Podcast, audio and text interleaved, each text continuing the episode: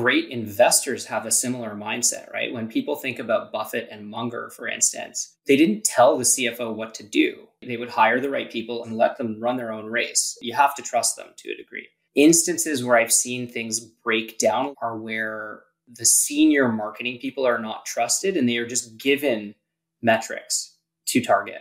When there are things like attribution that are not considered, or the other aspects of performance of these campaigns that are not properly considered, you end up putting a box around the marketer or the marketing group. C F Os can go wrong, in my opinion. I've managed like four billion dollars of ads. We've worked with hundreds and hundreds of different companies. If you think about the marketing spend as the like investment currency, like we invest in different channels and it's up to us to report on success, subject to these conversations that we have, which have to be really high quality conversations with a finance team or the V P that we report to or a C M O that we report to. Is this thing on? Yesterday's price is not today's price.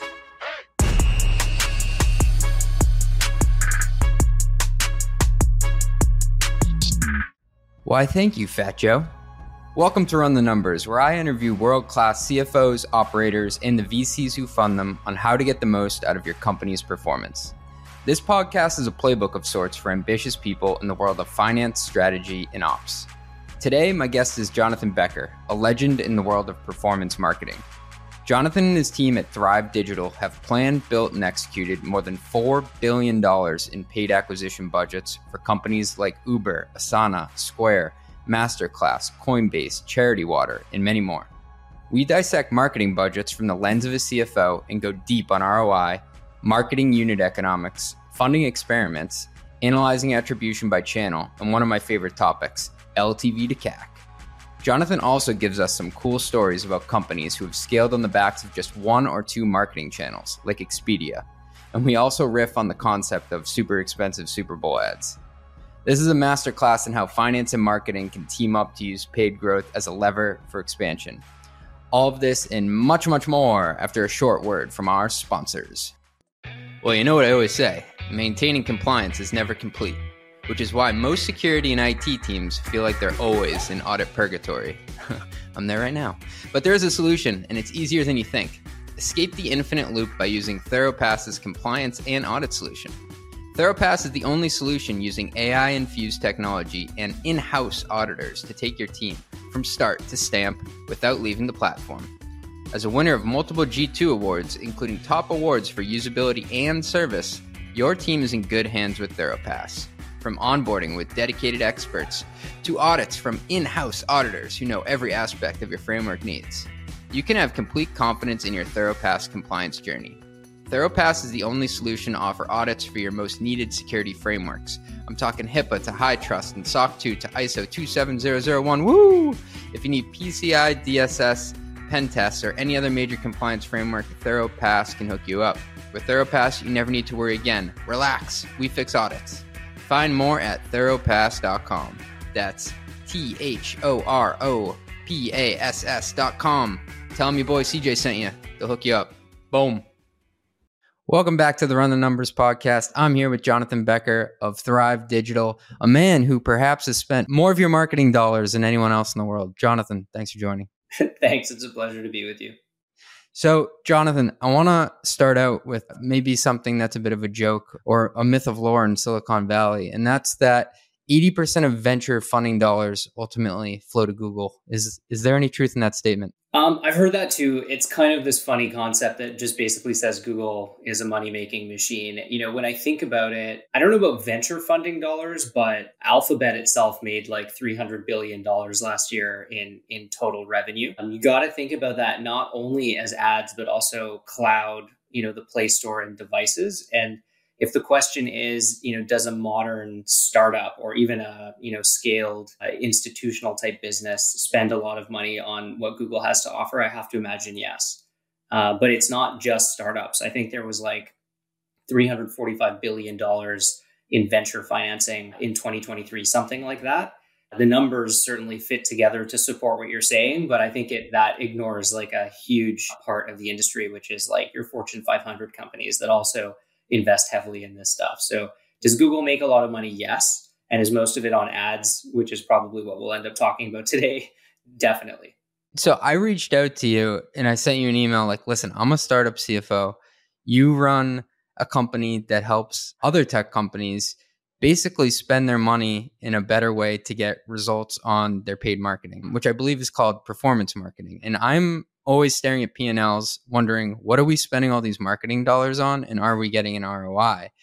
And some of the terms that are thrown around at me from the C M O seat are, you know, this is for brand marketing, this is for performance marketing. Can you just kind of describe for the finance and strategy dorks out there who may be too afraid to ask the question, what's the difference between brand marketing and performance marketing? Is is brand marketing just like, we don't know what the return is? Is that what they're saying? There used to be no distinction between brand marketing and performance marketing because, you know, twenty years ago, performance marketing didn't really exist.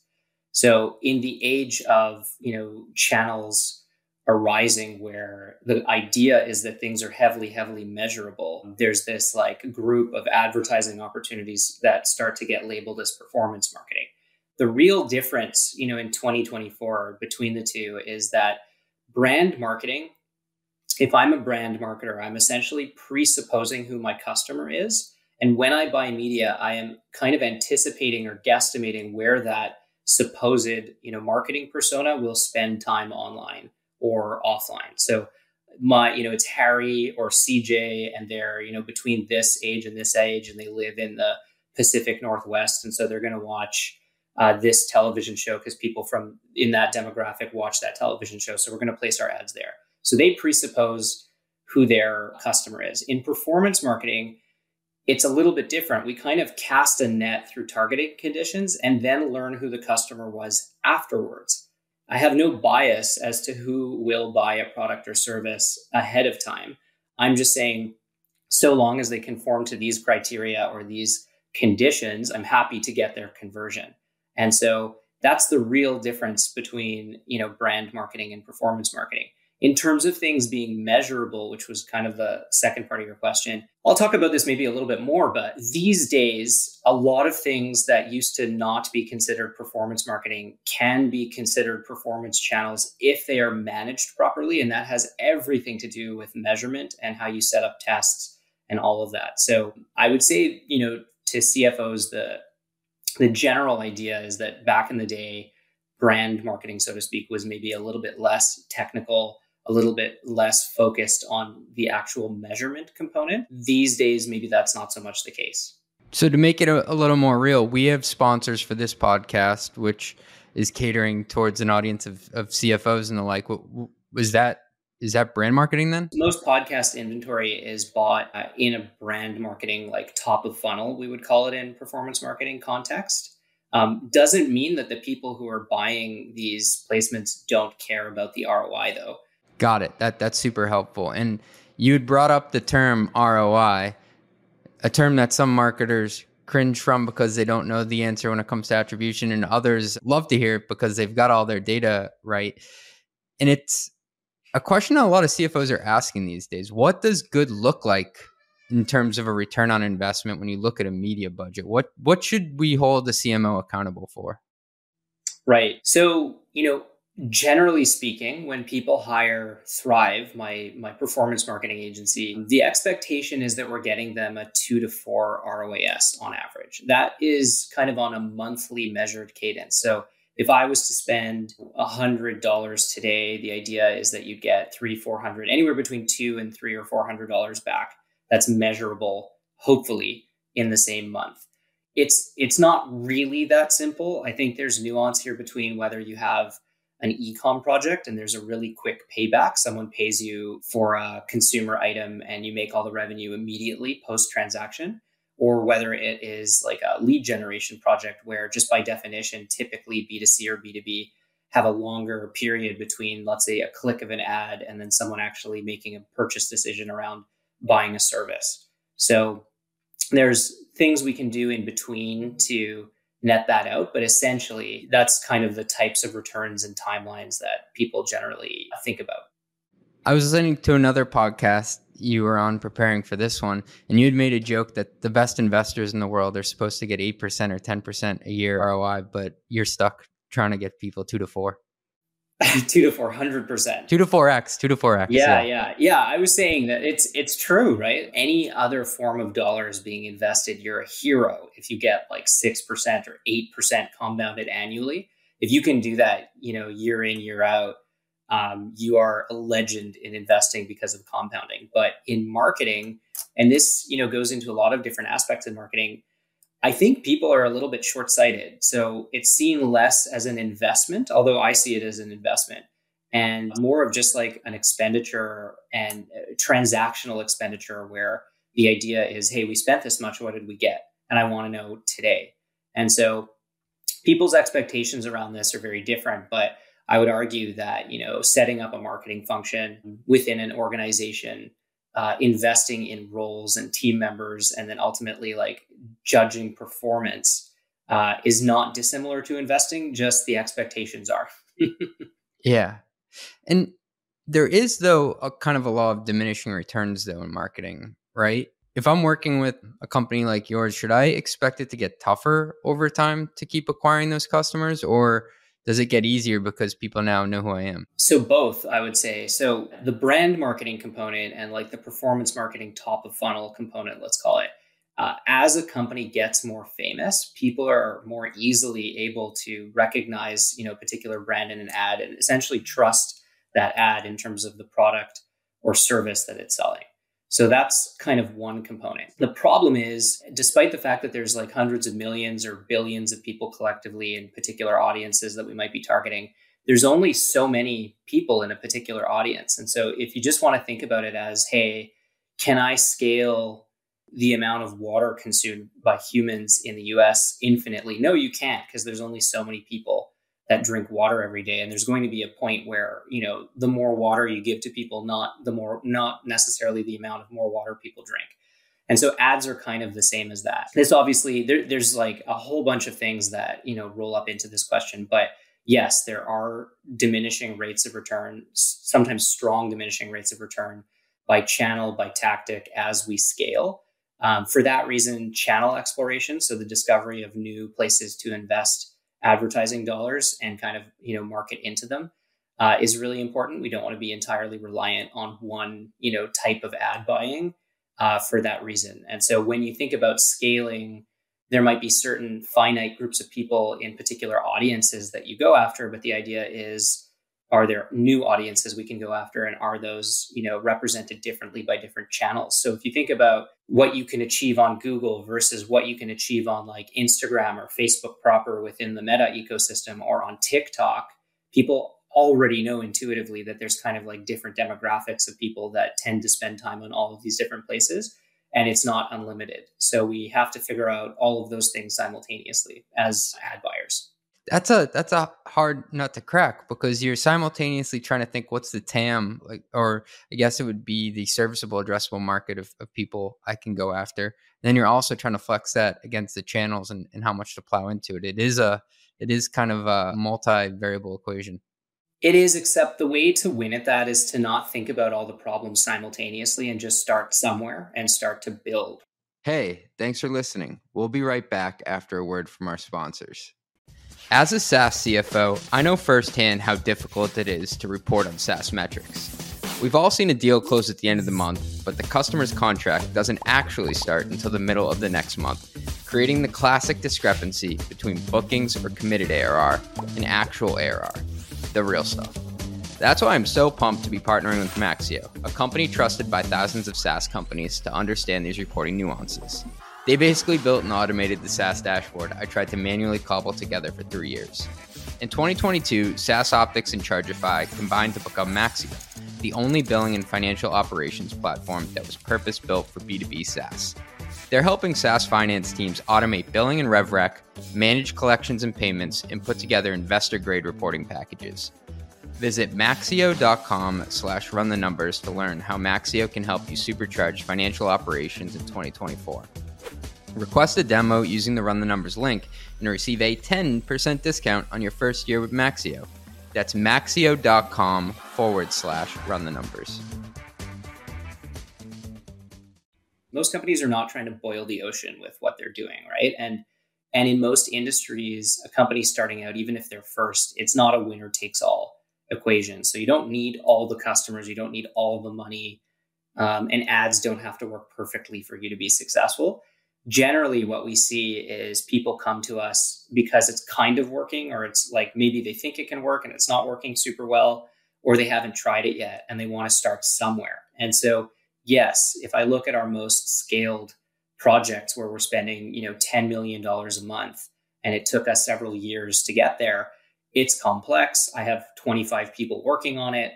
Um, there's a whole team client side working on it. There's all kinds of testing and validation and attribution and reporting in place, and it's super sophisticated, but it takes time to get there. And certainly not all projects are at that stage. So I would just say that it's not something to be intimidated by. It's like good problems to have if you if you start to think about the world like that, because of a need or a capability, it probably means you're doing some of the right things.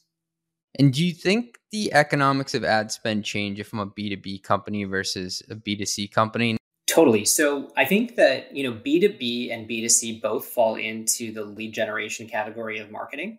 And really the expectations of return have to do with like time. Um, so budget is obviously a factor, but in an enterprise B two B lead gen scenario, the payback periods can be quite lengthy. We've worked with companies where it takes them twelve months to close a deal. Um, that's B two B enterprise. That's not that crazy, actually. Like sometimes it's six to twelve months on the B two B enterprise side.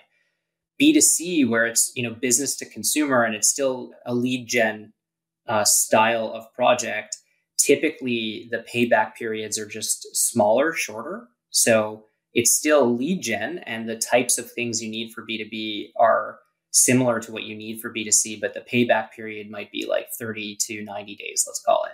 So those are generalizations, but I'm just using them to illustrate like the expectations that you might have around um, the different styles of lead generation, I suppose.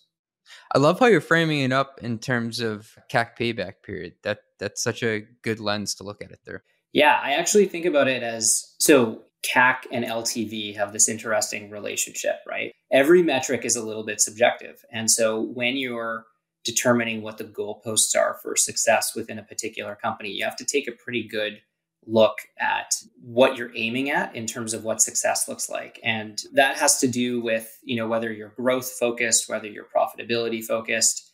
Um, the cost per acquiring a customer is, or C P A in certain instances, people call it that, um, is one metric to determine, you know, the economics or the marketing economics of a performance marketing or growth marketing channel. But also, you know, it, that doesn't really matter if you don't have a sense of lifetime value. And in fact, for most companies, lifetime value is this like fake number that they assume will be the case. Sometimes it's well vetted, sometimes it's not, but this is a really important like C F O level type question potentially. Uh, they have a sense of what L T V is, or sometimes it's actually just more aspirational. We think, we hope L T V will be this. And so it's fine for us to, you know, set a threshold for the cost of acquiring a customer type thing. The reality is, you know, you're running a business, and these days I'm happy to say that, you know, being profitable seems to be fashionable again. You just have to spend less. You have to earn more than you spend. Basically, it's quite simple. And so however that is reflected within the metrics that drive these types of campaigns forward is actually fine, as long as uh, you're reasonable in terms of the metrics that you're thinking about. And then there's some like testing and validation, you know, plan in place so that you don't just assume that performance is what it is, or trust a particular number only later to learn that it's not actually working as well as you thought. I would love to nerd out on metrics with you for a second. What are some of the other metrics you usually communicate to a C M O or even a C F O just to update them on the signals that are coming from a campaign they're running? Yeah, it's such a great question. So there are like a ton of different metrics out there. Some of them are really basic, like, you know, cost per click or cost per, you know, thousand impressions, or time on page, time on site. So these are the classic Google Analytics, you know, a bygone era type metrics that most people ignore, but we see as like these like micro conversions, if you will, that indicate collectively whether someone on your website is a quality visitor or not. And so like, do they index really highly on those little micro conversions? uh, and give us a sense of whether, you know, from a latent point of view, there'll be a high quality lead, if you will, for us to continue targeting type thing. So that's kind of one bucket of metrics. The other bucket that's a little bit more obvious is, is similar to what we've just talked about. So concepts like, you know, cost per acquired customer, C P A. Cost, again, C A C is another way of essentially saying that. R O A S, uh, return on amount spent, that's what that means, uh, is very fashionable. M E R is something that we're hearing more and more and, and is starting to be kind of included within our campaigns. That's marketing efficiency ratio. And so, you know, I won't define all of these. You can Google them, but essentially these metrics change, you know, every few years, just like the technology does. So new capabilities or lack of capabilities when things actually get worse technologically, because that happens too, apparently. But people are constantly trying to figure out whether there's like a finite metric or some ratio, you know, that ultimately gives them a sense of success over what they're doing. Marketing spend can be, you know, volatile. And so you kind of have to like pick a set of metrics and then see them through for a period of time. But, but just curious, but you know, you obviously have some familiarity with this. Uh, what have you seen work? And like, what do you think is the most popular metric that a C F O will often ask you about or that you're interested in? C A C payback period is the one that always comes to mind for me, but lifetime value of a customer is important to know if you're a multi-product company and you're layering on additional innovations over time, because it's a lot of times you're almost giving away a product either for, for less than you could charge, or if it's even free and you're charging someone else in the ecosystem, especially if you're a B two B marketplace. So I look at the whole gamut of metrics here, but at the end of the day, what I'm trying to figure out is what's the total addressable wallet share that I can get from a customer now versus later, and how long can I get them to stick around? And like you said, if I can make that larger than the amount that I'm spending, that's just the basic economics of running a company. So when I hear a C F O say something like that, what you just told me is what is important to your business.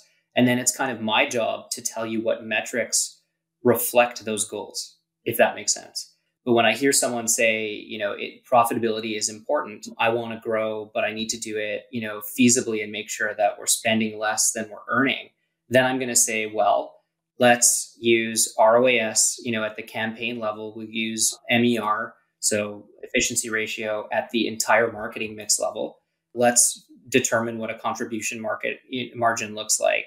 Let's factor these things into how we spend and what success looks like. It's a very different conversation. Jonathan, can you speak to M E R, the marketing efficiency ratio? That's a, that's a new one to me. I, I got to learn.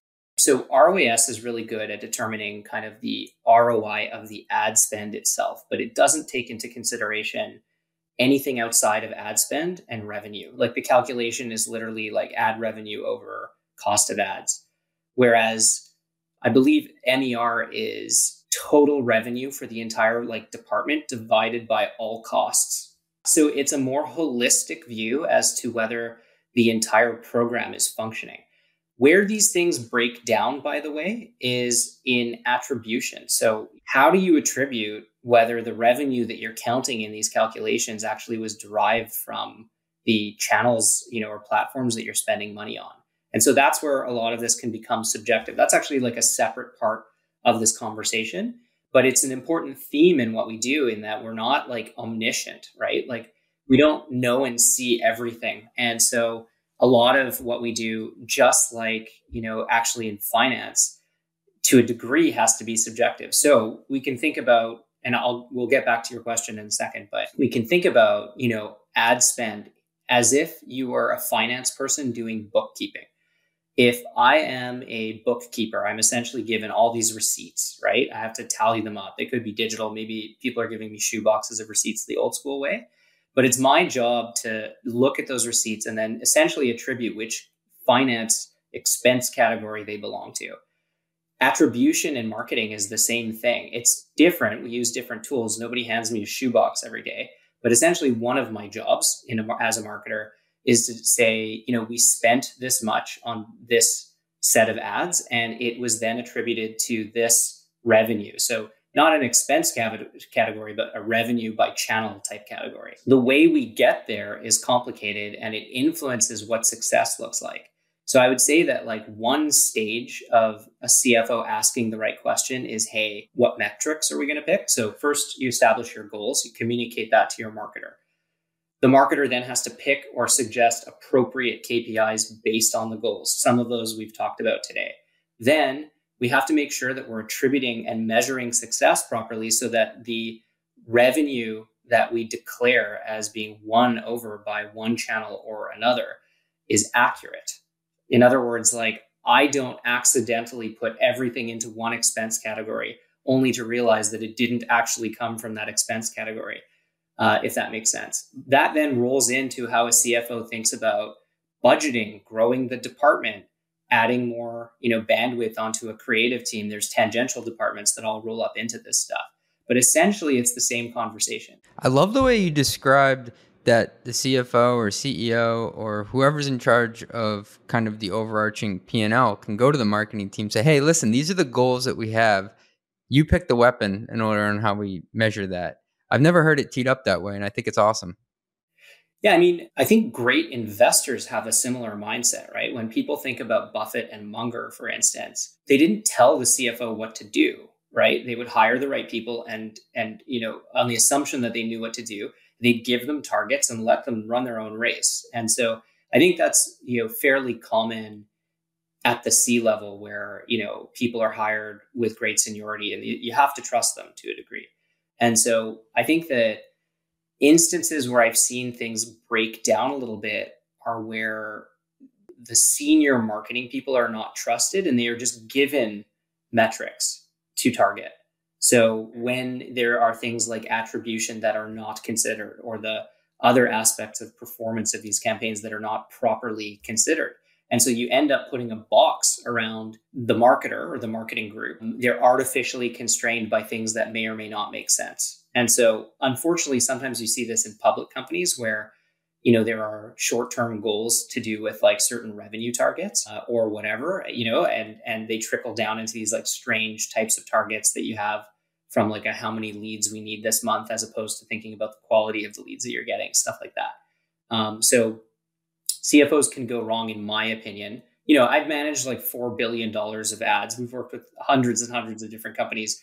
I'm an investor in the ad space. If you think about me, if you think about the marketing spend as the like investment currency, like we invest in different channels and it's up to us to report on success, subject to these conversations that we have, which have to be really high quality conversations with a finance team or the V P that we report to or a C M O that we report to. But, but yeah, so that's kind of like the philosophy that I've seen work really well and where people get tripped up a little bit. I love how you said that you're essentially a portfolio manager, because I always say that to my team too. Like, look, I look at my job like I'm a master resource allocator. I've been given a, a number of dollars to go out and spend on people, software, rent, everything else. And it's like, how do you get the best yield out of this? And so you've essentially become a four billion dollars portfolio manager in the marketing currency. Exactly. Yeah, I totally think about it that way. I think that a lot of things can be thought of that way, and I'm absolutely a resource allocator. But it also happens internally at my own business where we have to think about staffing these projects correctly and like all of the different ingredients that a project requires um, for it to taste right, if that makes sense. And so sometimes there are fractional capabilities that like a really highly specialized, you know, individual on our data science team has. Uh, in other cases, it's more general ads management, you know, capability and whatnot. But um, because we've been running kind of like the McKinsey of ads, you know, for twelve, thirteen years at this point, we have a really highly distilled, you know, sense of what types of support need to be invested into these projects for them to have the highest likelihood of success. Most companies internally don't tend to have that unless they have like almost accidentally hired the right people in certain cases, or they've been running ads so long that they have the same like bench strength and institutional knowledge that uh, that we do, or an agency like us does.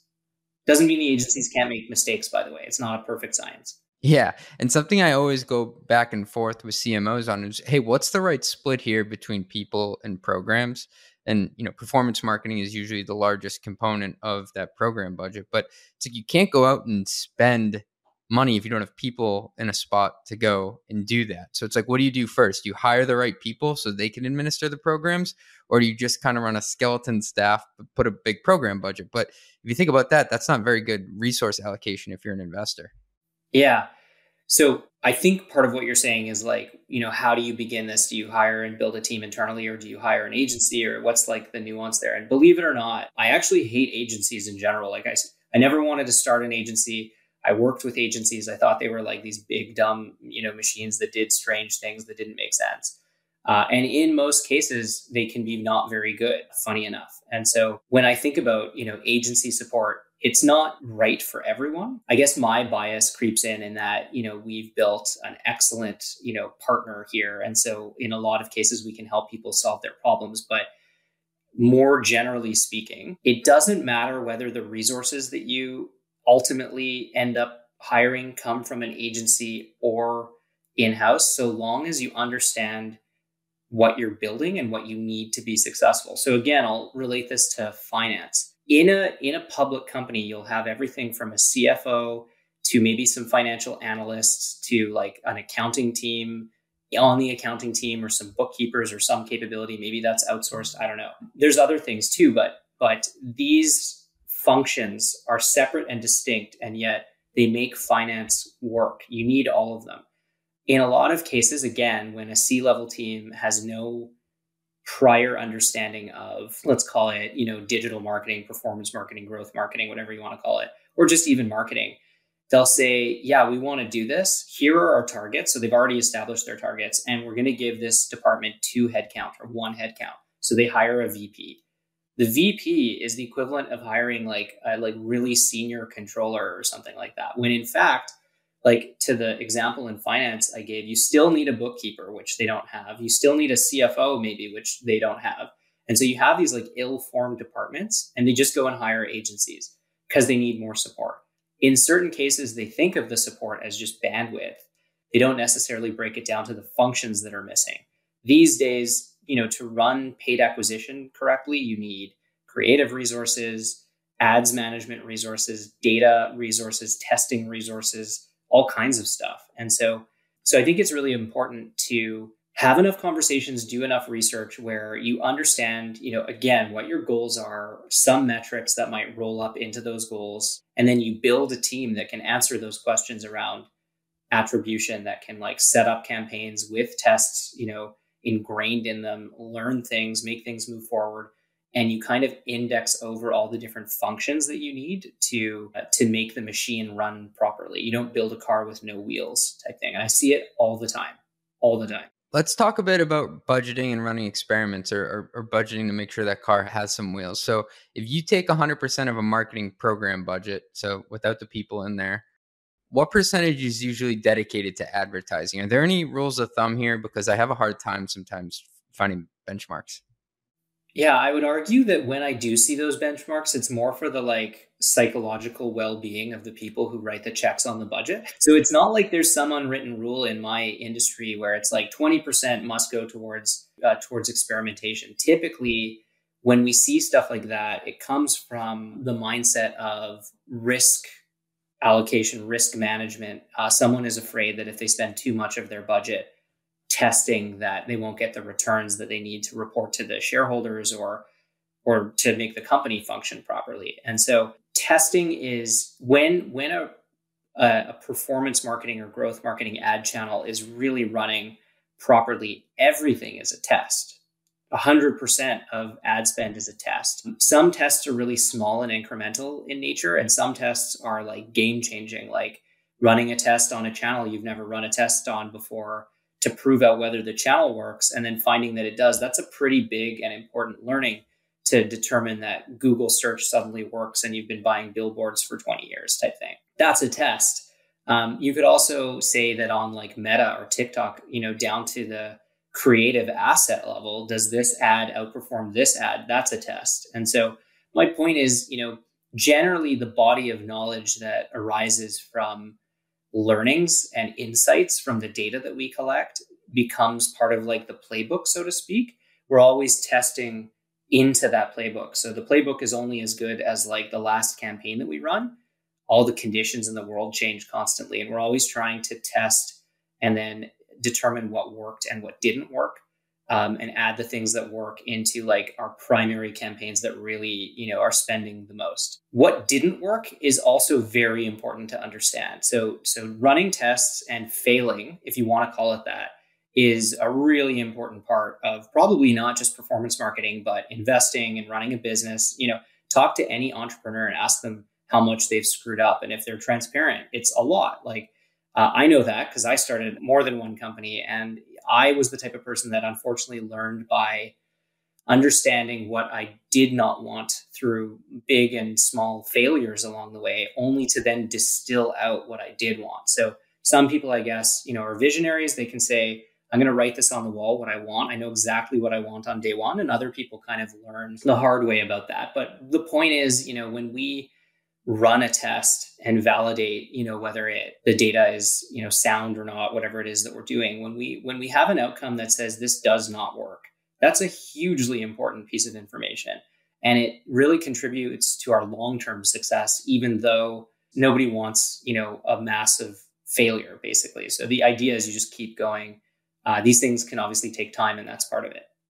That's something in my personal development as a C F O that I've had to get better at over time. And that's, instead of just looking at the numbers of saying this failed, like, why didn't you get us a return on this investment? I've now started to say, good. Okay, good job. Like, now we know that channel doesn't work. What did we learn? Thank you for for exploring that. Now we can rule it out and try to put it towards something else. And that wasn't even my, in my vocabulary probably a year ago. Yeah, yeah. I think, you know, different people have different appetites for success and failure, and they have different senses of what is reasonable within that context. So I would also say that at a certain point, if it's just failure after failure after failure, you know, and twelve months is rolled by, that's a pretty strong signal that either you don't have the right team or this just isn't working for you. Time and money are kind of the two parts of the experimentation. They're the two things, the two levers, I think, that that govern testing, you know, to your to your earlier question. So you can spend a lot of money and learn a lot more quickly about what, you know, works or doesn't work, or you can have less money and it'll just take a lot more time. And this plays into, you know, channels like Meta ads or Google ads or TikTok or programmatic or audio ad units, you know, on podcasts or whatever it is that we have been talking about very well. And then obviously there's more complexity around the validity of all of this and testing, validating whether something actually worked or not. But generally speaking, it's like a time and money thing. Because something that I struggle with is how much is enough time. Am I am I cutting people off too soon, or am I letting dollars ride on the table for too long? Yeah, it's a really good question. So I think that there's like, let's, we'll do a little like thought experiment here. So most people would understand that, you know, an experiment can't run in just one day. Um, I can't even probably set it up in a day, but let's pretend that I could. The results wouldn't be very telling after a single day, no matter how much you're spending. Um, similarly, we can probably agree that uh, taking twelve months to run one test to tell you one thing is way too long. And so that means that somewhere between, you know, the day and the twelve months is a reasonable period for a test to elapse and for us to give it all the supporting conditions that it needs to be a valid test. The the thing that we run into most often psychologically is actually impatience.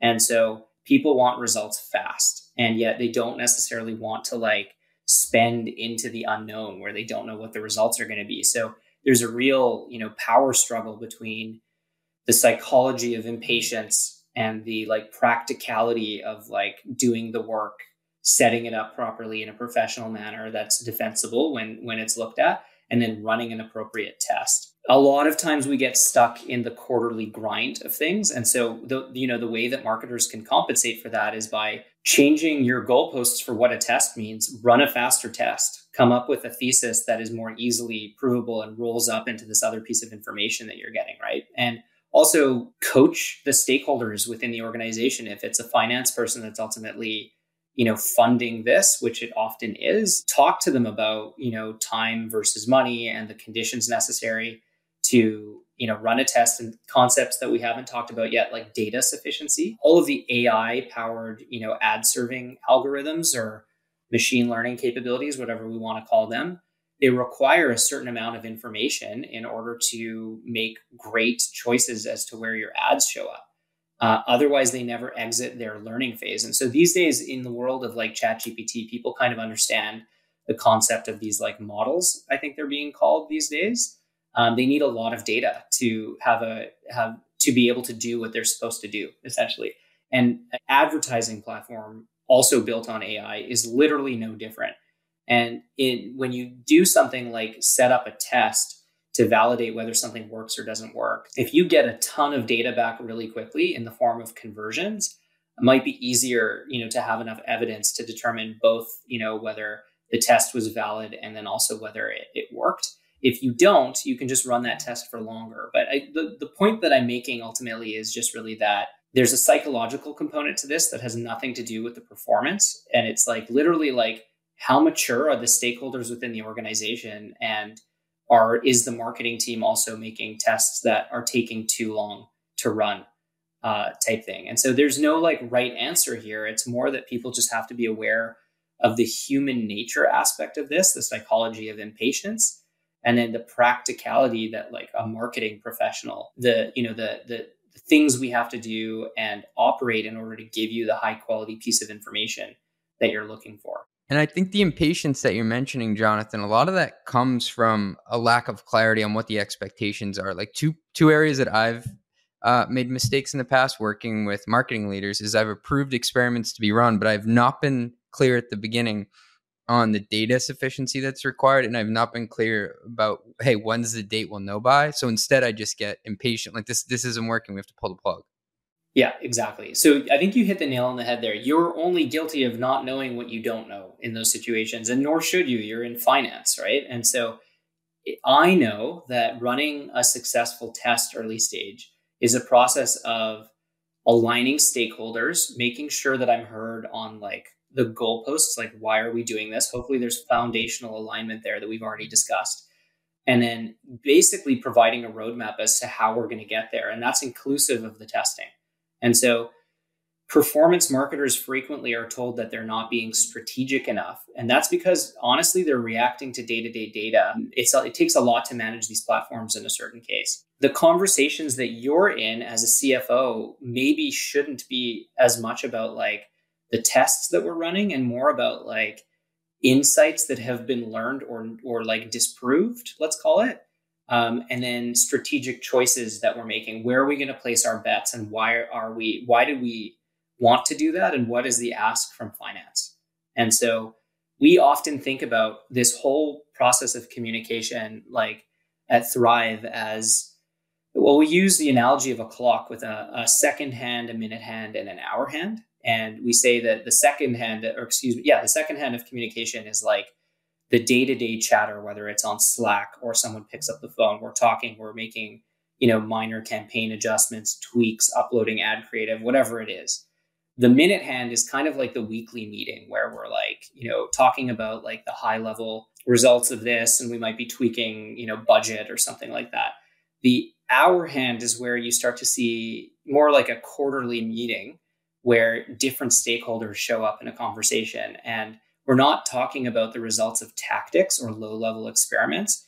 We're talking about big wins and big losses, what the plan was, what we learned, and what the plan now needs to be. And then we're asking for resource approval, like from finance or um, from H R in terms of headcount or, you know, or, or, or type thing. And so when that is done properly, you stop hearing the like, you're not being strategic enough thing. And it also, when it's aligned properly with how the organization functions internally, I find that finance leaders are not panicked about, you know, what a paid acquisition team is doing, because they fully understand why they're doing it, how they're doing it, and how it then rolls up into quarterly planning type thing. And so uh, we see this done really well sometimes and really poorly in most cases, I would say. And part of what we have to do is unpack this like infrastructure that allows for alignment of goals and communication and proper resource allocation and planning. And part of that data sufficiency we were alluding to is having good attribution.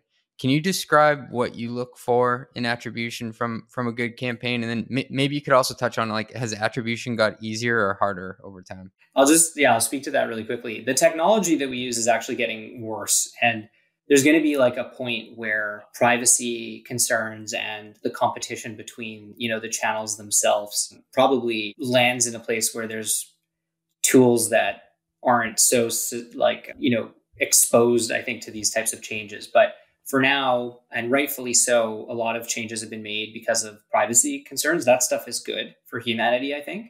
And then you see like, you know, Apple and Google and Facebook kind of all battling themselves, battling each other, I should say. And, you know, Apple has the iOS, you know, changes that it made where it removed a whole bunch of data that, you know, all the channels could use, and it really hurts Facebook. And Google is sunsetting third-party cookies in Chrome. Uh, type thing. And so that's going to be a big change and, and whatnot. And so I think that, you know, ultimately, when I think about attribution these days, so we came from a place where, you know, Google Ads would say, these are the various attribution models that that are offered. Pick, pick one, and, you know, targeting will be predicated based on this attribution. That is pretty much deprecated. So we're no longer able to really rely on the channels themselves to tell us, quote, you know, whether it's working. In a modern sense, that is one piece of evidence that we will look at in this like ongoing investigation of the question of what is working and to what extent. And so, sure, I will take, you know, what Google or Facebook or TikTok tells me about attribution as one signal as to like which direction the wind is going.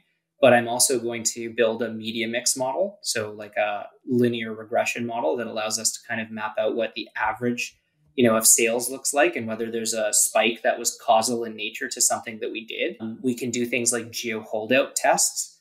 Um, so uh, it's kind of an incrementality study as to whether the baseline of performance was affected by in, in a particular geographic location by something that we did.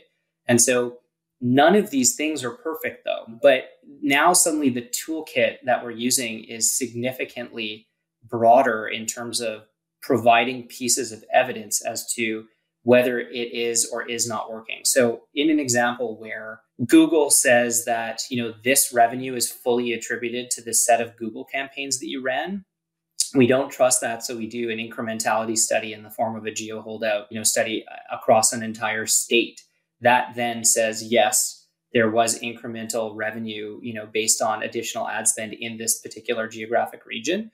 And then we try and validate that using a media mix model based on a lot of historic data and whether there is suddenly an outlier that we can like time to when we spent, you know, X Y Z budget or something like that. If they all say the same thing, I still don't really know whether it's true, but all the evidence points in the right direction. And again, like, you know, in a court case, evidence is presented and there's some sort of judge or jury that has to determine whether someone is guilty or not, right? And this is, you know, based on a number of different principles, but ultimately the evidence that is brought forward. Sometimes it's easier to tell, sometimes it's really difficult to tell in that context. I would argue that this type of business decision, does it work or not, is equally difficult. And so a lot of what we do is this testing, measurement, validation, and attribution of the spend. Now, we're pretty good at this. So uh, in a lot of cases, the evidence is quite compelling and strong. But not always, though. And so we do still have these questions, and it's not perfect. And certainly uh, we live in a place where, because of some of the aforementioned, you know, things that have happened in the world, I think that the te- technology is actually worse today than it was, let's say, ten years ago, when there was like the Wild West of what we do and no rules. And that, that goes back to my joke at the top of the pod where I was saying eighty percent of marketing dollars flow to Google, because uh, eventually people just Google things and then Google takes credit for it. You can't really figure out who, who it really was at the end of the day. And because the platforms that we're plowing more money into are actually making it harder for us to see where it comes from, it just kind of all gets into this uh, amorphous blob. Totally agree. Yeah. Um, but your question is bang on. Like, this is really... what you're talking about are kind of the sets of concerns that we see from not only finance teams, but just, you know, various C-level teams, the marketing groups that we report to themselves. These are the problems that practitioners of what we do are trying to solve. You heard it here first, folks. You know, lack of attribution, good for humanity, bad for your marketing budget. Jonathan, I want to I want to go over a couple fun ones here towards the end. So I'm curious if you've heard any cool stories of companies out there that have grown maybe their entire business really around one channel, or maybe they found a, a kink in the armor that they just ruthlessly exploited to to grow a company. Yeah. So I can give you a bit, I think I've like talked about some of these examples before. I can give you some examples. So I think when people talk about this question, they tend to gravitate towards like the flashy like startups that found, you know, a hack and then exploited the hack. And maybe there's a success story there, or maybe, maybe it wasn't so successful over time. One example of like kind of a company that no one talks about that I think is absolutely fascinating in terms of their approach to digital marketing is actually Expedia. So anyone who is in our industry, there's like this conversation between like branded keywords and non-branded keywords in search. So in other words, like, do you bid on the name of your own company, or would you have got those clicks anyway? That is because it's incredibly lucrative potentially to, to do this, to bid on branded keywords. But again, it comes down to an attribution question of like, were people searching for me like because I did something different? And if am I essentially double paying if I like then, you know, place an ad above my own branded keywords and search results? So like whatever, that's just this big ongoing debate. Expedia basically being like, you know, an online booking engine for travel, everything, really took this whole like strategy and, and scaled it when they realized they could use paid search to bid on the branded keywords of essentially every single hotel in the world. So when we think about like top of funnel and bottom of funnel, top of funnel being, you know, targeting a group of people that may or may not be aware of the service or product that you're selling, versus bottom of the funnel being, you know, targeting people who are like really ready to purchase and have a high degree of intent. They're already seeking you out by name, probably because you're in their mind and they're considering you. Branded search falls at the very bottom of that funnel. And so what Expedia did is basically say, well, Google, we're going to bid on every single, you know, branded keyword of every single hotel in the world eventually.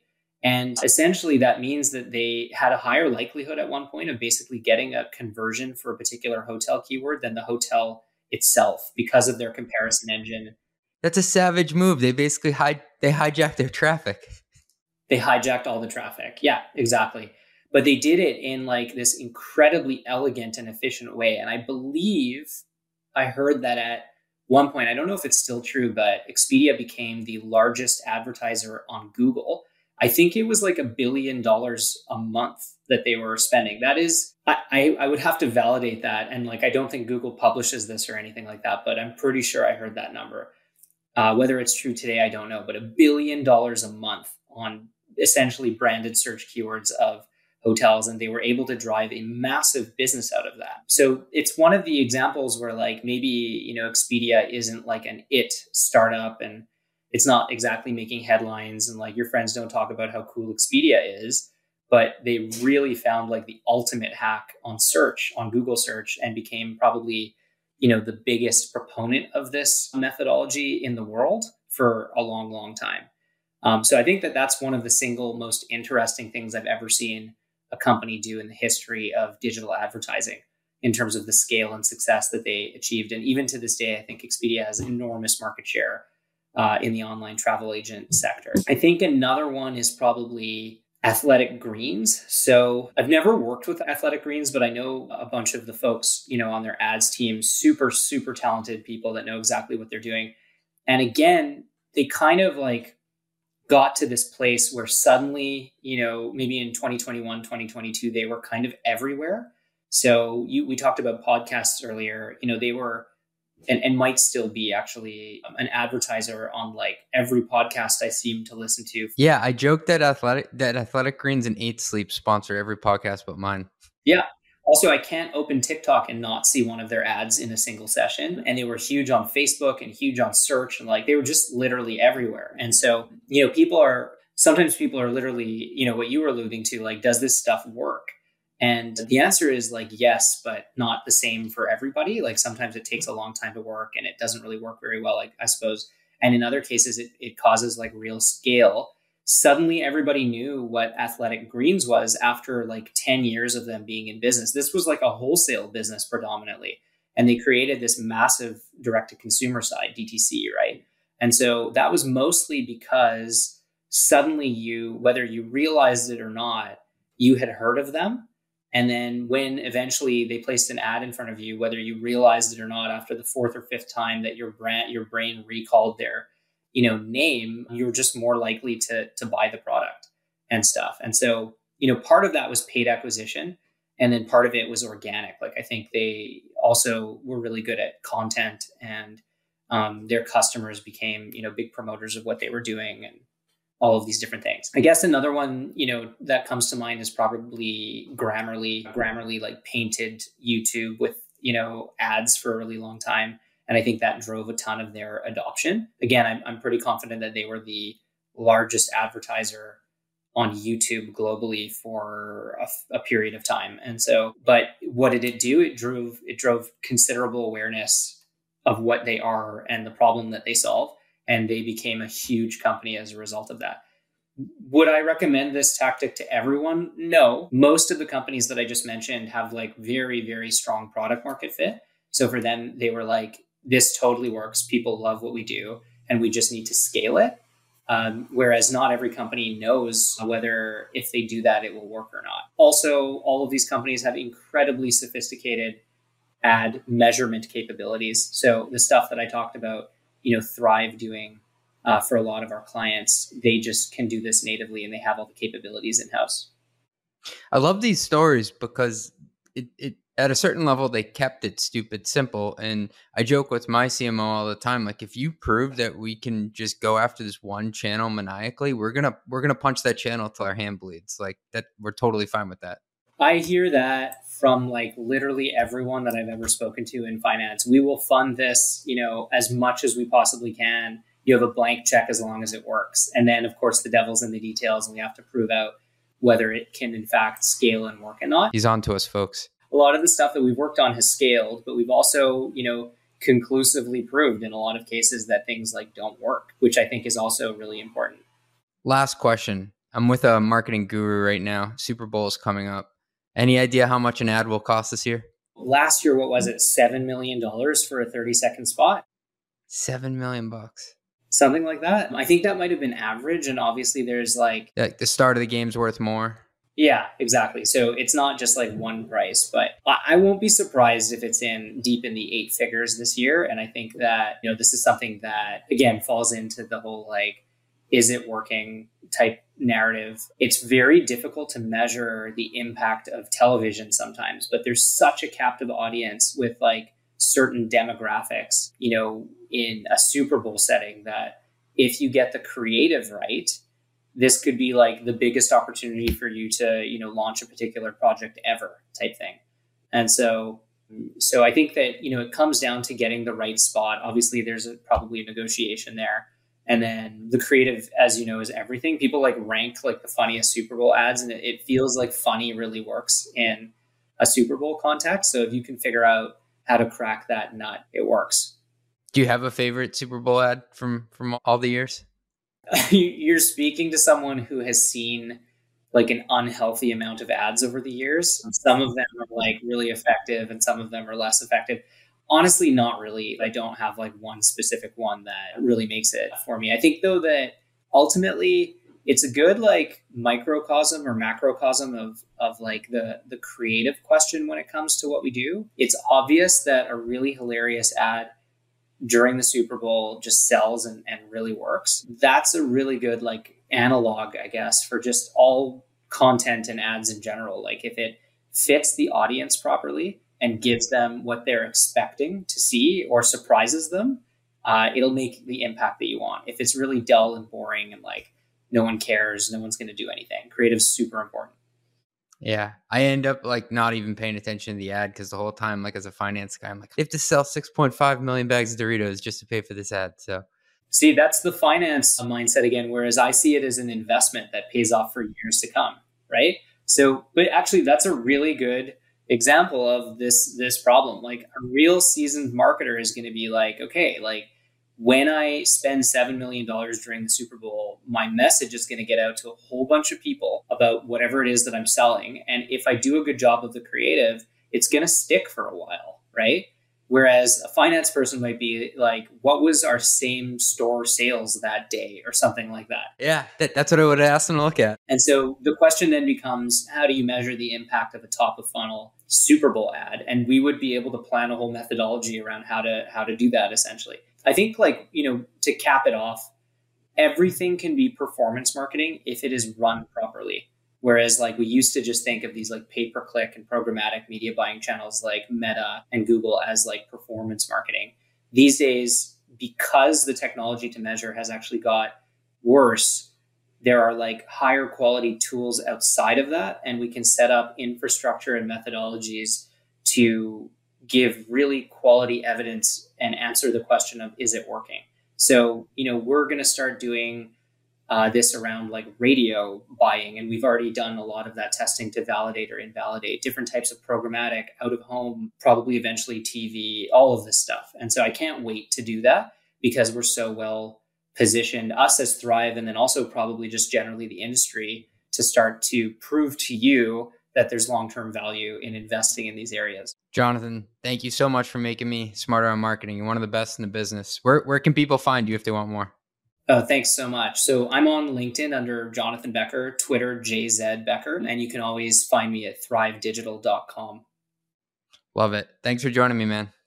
Thanks, C J. Great to talk to you. Roll the credits, producer Nancy. The Run the Numbers podcast is part of the Turpentine Network of podcasts. It is produced by Nancy Hsu and edited by Justin Golden.